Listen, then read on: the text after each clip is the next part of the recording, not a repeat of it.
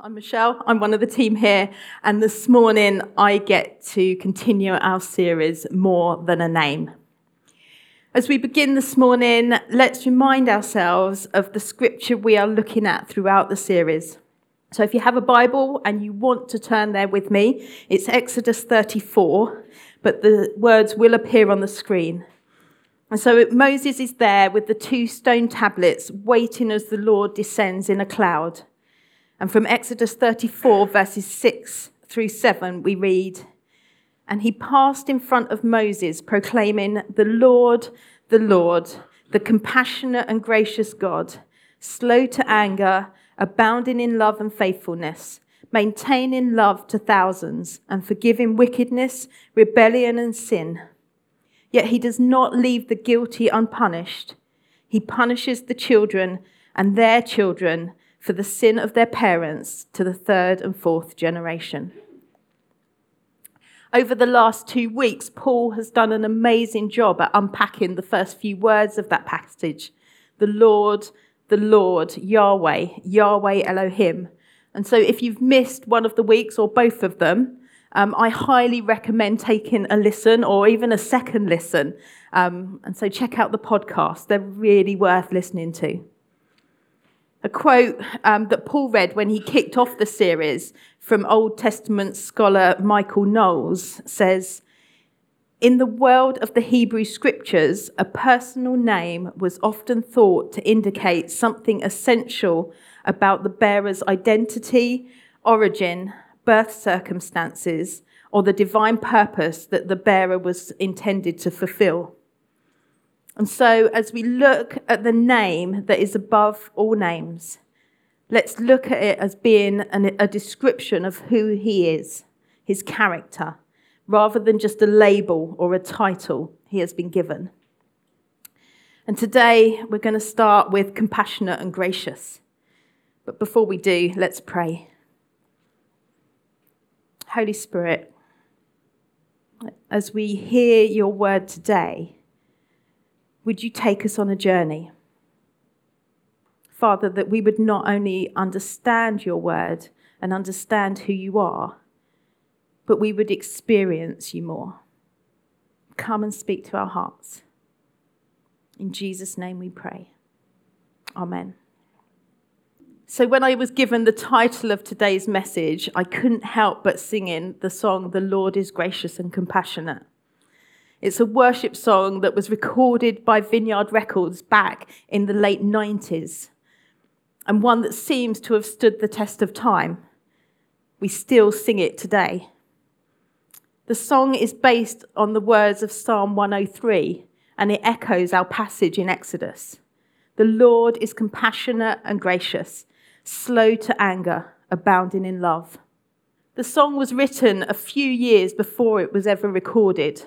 I think in around 1990 and was one of the first songs that I sung when I started going to church. And at the time, the guy who wrote it, Graham Ord, was a member of that church. And so, as I kept singing it, rather than actually work on my sermon, um, I thought I'd drop him a message and ask him the story behind the song. This is what he said. I wrote the song whilst reading the Psalms. The tune came into my head, so I sat at the piano and wrote the song. The next day, I sang it in devotions at the Bible school I was at. Someone there was traveling to Uganda the next day and asked to take it with them. And the song became popular in Africa many years before it was ever recorded. There's no special significance regarding the inspiration but the song has taught me a lot over the years about who God is. I didn't really understand it at the time, but it's clearer now I've lived a bit. As Graham said, he didn't fully understand that aspect of God's character, that the person he was worshipping was compassionate and gracious. We are often the same. We read words without understanding them, and we sing worship songs without fully grasping what we're singing about a loving, compassionate, gracious God may seem a bit like a fairy tale for some. It can be difficult to comprehend God, whose heart is always for us, rather than being ang- angry at us. So, what do we think when we think of God? I was listening to a podcast recently, and the guy asked his congregation how they pictured God, wanting to know how they believed God would respond if he was standing in front of them. Obviously, I can't see how many people responded, but he commented that such a small number of people there um, considered God as responding to them in a gentle, loving, kind way. And that's sad. This morning, we are going to look at the story of Jonah. And so, this is um, Sunday school, not that I went to Sunday school, but story of the guy who ended up in the belly of a whale, um, but shows beautifully the character of God.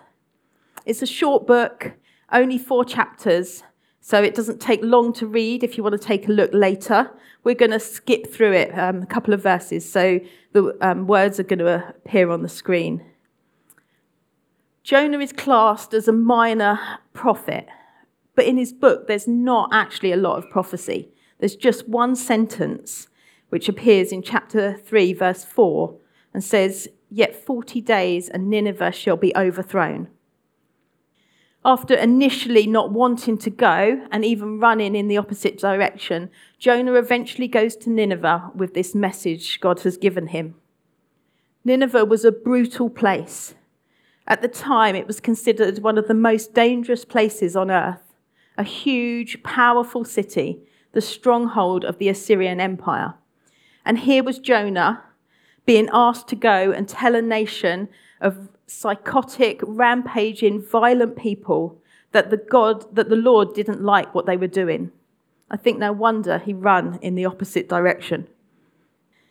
But what started as Jonah not wanting to go to these people ends up being the clearest, most beautiful demonstration of God's love and mercy for all. Jonah goes to Nineveh with the message that 40 days and Nineveh will be destroyed and the response of the people comes as a total surprise. The Assyrians immediately obey. The king declares a fast and a day of repentance and prayer. And he says to the people, Who knows? God may turn and relent and turn from his fierce anger so that we may not perish. And that's exactly what God does. Jonah 3 continues When God saw what they did, when God saw what they did, how they turned from their evil way, God relented of the disaster that he had said he would do to them, and he did not do it. Good news. But Jonah's not happy. He's not impressed. He's actually rather annoyed. And I can just imagine Jonah being like a, a little child and flopping to the ground in a big sulk. And in verse 4, uh, verse 2 of Jonah 4, he says, O Lord, is this not what I said when I was yet in my country? That is why I made haste to flee to Tarshish, for I knew that you are a gracious God and merciful, slow to anger and abounding in steadfast love, and relenting from disaster. So, really, Jonah knew it all along. God's love is outrageous. The Lord is a gracious, merciful God he can't be any other way. That's who he is. And even though the people of Nineveh deserve punishment, they respond to God's word and he shows them love. And so this story shows us that no one is beyond the reach of God's love and forgiveness. That even though they seem so far from salvation, God, rather than being harsh and judgmental, shows them who he really is. And to remind us, this is who he says he is the Lord, the Lord, the compassionate and gracious God, slow to anger, abounding in love and faithfulness. When the name of the Lord is revealed to Moses, the first characteristics, the very first way he describes himself, is by saying he is compassionate and gracious. In Hebrew, the most important part of the sentence, in most cases, will come first. And so, knowing God as compassionate and gracious is foundational. These words are hugely significant when it comes to us getting to know who God is. God, compassionate and gracious, slow to anger, abounding in love and faithfulness. These words were and are life changing. And in the world at the time they were first said, when Moses stood at the foot of Mount Sinai and God proclaimed them, they would have been mind blowing for Moses and the people to hear. At this time, about 1500 BC, the world was filled with gods, little g. These gods were mean spirited gods, and they demanded things like child sacrifice. The people lived in fear of them. And in Exodus 34, God is, himself is reminding Moses that he is the God of his ancestors, the creator God, the God that from the very beginning wanted relationship with his people. They're important verses. And so these words, compassionate and gracious, are often quoted together as a pair. And not only do they sound alike in Hebrew, which I will give a go in a minute, um, they are mutually illuminating. They actually explain each other. And so here's my try at Hebrew. Um, you have Rahum, which is compassionate, and Hanun, which is gracious. My Hebrew pronunciation comes thanks to Blue Letter Bible, which is a brilliant website if you want to break down the text and have a look at what Greek and Hebrew words mean. There's also a little button on there that gives you the, how they are pronounced, which is super helpful. Don't go and check because I might have got them wrong. so, Rahum and Hanun, compassionate and gracious. But what do they mean? Compassionate means to love deeply, to have mercy, to have tender affection towards someone. It's from the root word meaning female womb. Rahum is a feeling word, like the emotion a mother has towards her child. It's nurturing, caring, comforting. We see in Isaiah 49 the heart of a compassionate God. It says, Can a mother forget the baby at her breast and have no compassion on the child she has borne? Though she may forget, I will not forget you. See, I have engraved you on the palms of my hands. There's another story in the Bible about two women fighting over a child, and both claiming that they're its mother. You can read it in 1 Kings 3. And to find out who the true mother is, King Solomon suggests cutting the baby in half, and immediately the real mother yells, No. That's compassion. Moved with the love for her child, she can't allow him to die. It's, if that's how a parent feels for a child, how much greater Father God's compassion for us. Gracious is different, it's more of an action word. Rather than feeling, it's about showing favor and grace.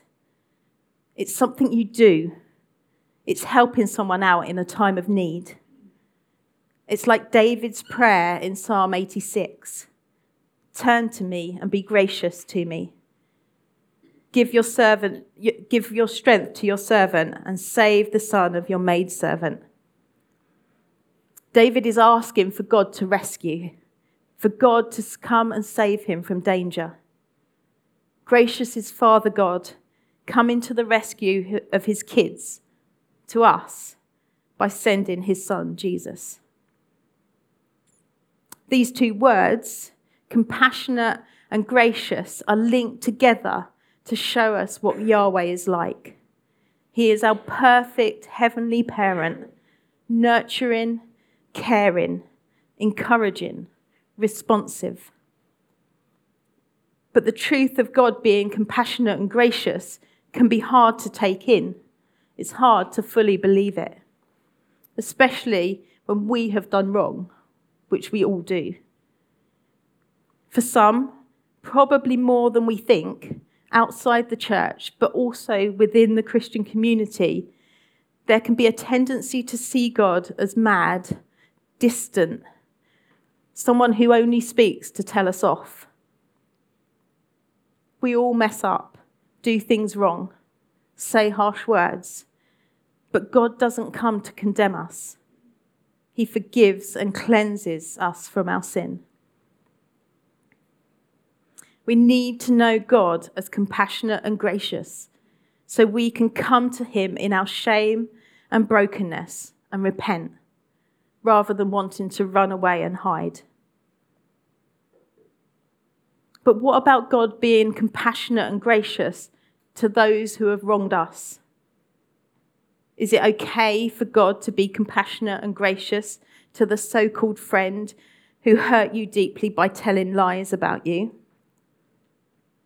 Or maybe someone tried to shame you in front of your friends or colleagues. What about the person who abused you or your child? Is it okay for God to show the same mercy, the same compassion, the same grace towards them? Jesus instructed his disciples to love your enemies. And he continues in Luke chapter 6 to say, and do good and lend, expecting nothing in return. And your reward will be great, and you will be sons of the Most High, for he is kind to the ungrateful and the evil. Be merciful, even as your Father is merciful. That last sentence, be merciful, even as your Father is merciful tells us how we are to respond. We are to respond as God responds. And his response to those who love him and to those who are against him or indifferent to him is based on his mercy, on his character, on him being a compassionate and gracious God. I love stories of people who have met God in powerful, life changing ways. And Jack Frost, uh, that is his name, writes in his book, Experiencing Father's Embrace, about how he saw God and how his view of him changed. He says, Religion has misrepresented the nature of Father God and portrayed him to be something he is not the idea that Father is the vengeful arm of the Trinity and that Jesus is the compassionate one pleading for our undeserved pardon is not just harmful to our relationship with God, but it runs totally contrary to the teaching of Jesus. Jesus came to demonstrate who the Father is and what he is like to gain a true picture of father's feelings towards his children, it's best to turn to the one whose purpose it was to show us the Father. And so, to do that, we're going to look at one of the stories Jesus told, one of the parables. It's found in Luke 15, and it's the well known account of who, having asked for his inheritance from his father, the son squanders it, wasting it on wild and sinful living. The son, the younger of two brothers, showed his father no respect. In the culture of the time, to ask for your inheritance before a person had passed away was basically saying, I wish you were dead. The other son, the older brother, is a proud, legalistic person who always wants to be seen as doing right. And much like Jonah in the story earlier, expected there to be punishment for sin and rebellion, and wasn't happy when his father responded to his brother in the way he did. This parable, often called the parable of the lost son in our Bibles, could be about either son. On the one hand, there is a child who walked away from the father and on the other hand, a child who didn't really know who his father was. But really, it's not just a parable about two sons, it's about a father. A father who shows love, mercy, and grace towards his children. Both sons had done things wrong. They had acted in a way that would have been insulting to their father, which warranted discipline. But rather than give up on the younger son or shout and shame him as he returns home, the father watches out and runs to greet him.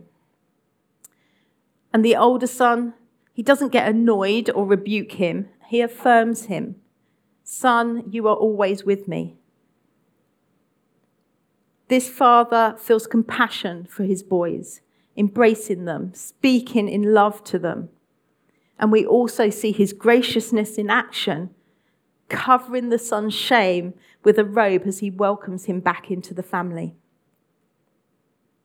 I think it's easy when reading the Old Testament to um, see God's actions as rather cold and hard. But what we see is a God who is constant in his desire to make a way back into relationship with himself. God's character doesn't change. He, as the father in the story, is compassionate and gracious. Always was, always will be. A few years ago, the Holy Spirit gave me a picture during worship it was like a video playing out before my eyes. And I saw a door, like um, one of those large doors on old Georgian houses. And I knew it led into a beautiful reception room with Father God sitting. The door was open, people could enter at any time. They didn't have to wait to be invited or for their name to be called out. But they weren't going in. Outside was a long line of people, people I recognized as being Christians, those who believed in God and would say they had a relationship with Him. But for some reason, they didn't feel they could enter the room where He was. And this broke me. I wanted to grab hold of their hands and take them into the presence of Father God. He is compassionate and gracious slow to anger, and rich in love. And we can come to him at any time. The door is always open. And he would greet us with open arms as a father would a child. When Paul spoke two weeks ago, he mentioned a quote from A.W. Tozer, a pastor and author in the early mid 20th century. Tozer said, what comes to our minds when we think about God is the most important thing about us. Our theology of God sets the trajectory of our lives. If we believe Him angry and absent, we live in a place of fear and loneliness. If we see Him as loving and kind, we live in freedom and acceptance. Above all, God is relational and wants us to know him. Nothing holds greater power to transform our inner lives than when God speaks to us and the words he says touch our heart and bring revelation of who he is. And that's what I believe he wants to do this morning. He wants us as individuals to meet him in that deeper way. And so, if you are able, if you want to join me in standing, at the end of the, the worship, there was a, a real sense that God was speaking. Um, and the words seemed to, to come together to, to draw us into that, that invitation um, that God wants to make this morning. That invitation and that remembrance of our royal heritage that we do get to come to Him, that the door is open to us. That invitation to say yes to Him, and He will do immeasurably more. That He is the one that can rebuild the rubble that we see that our lives is, and that He is the solid ground that we stand on. And that even if you're feeling weak, you can come to Him. And so, Father, as we stand in your presence, would you speak your truth and your word to each one of us? What you would want us to hear, what you have to say to each one of us. Father, I thank you that you are a compassionate and gracious God, one that, that leans towards us with love and kindness, and one that, that calls us out and challenges us, who stands with us, that we never feel alone. Holy Spirit, come.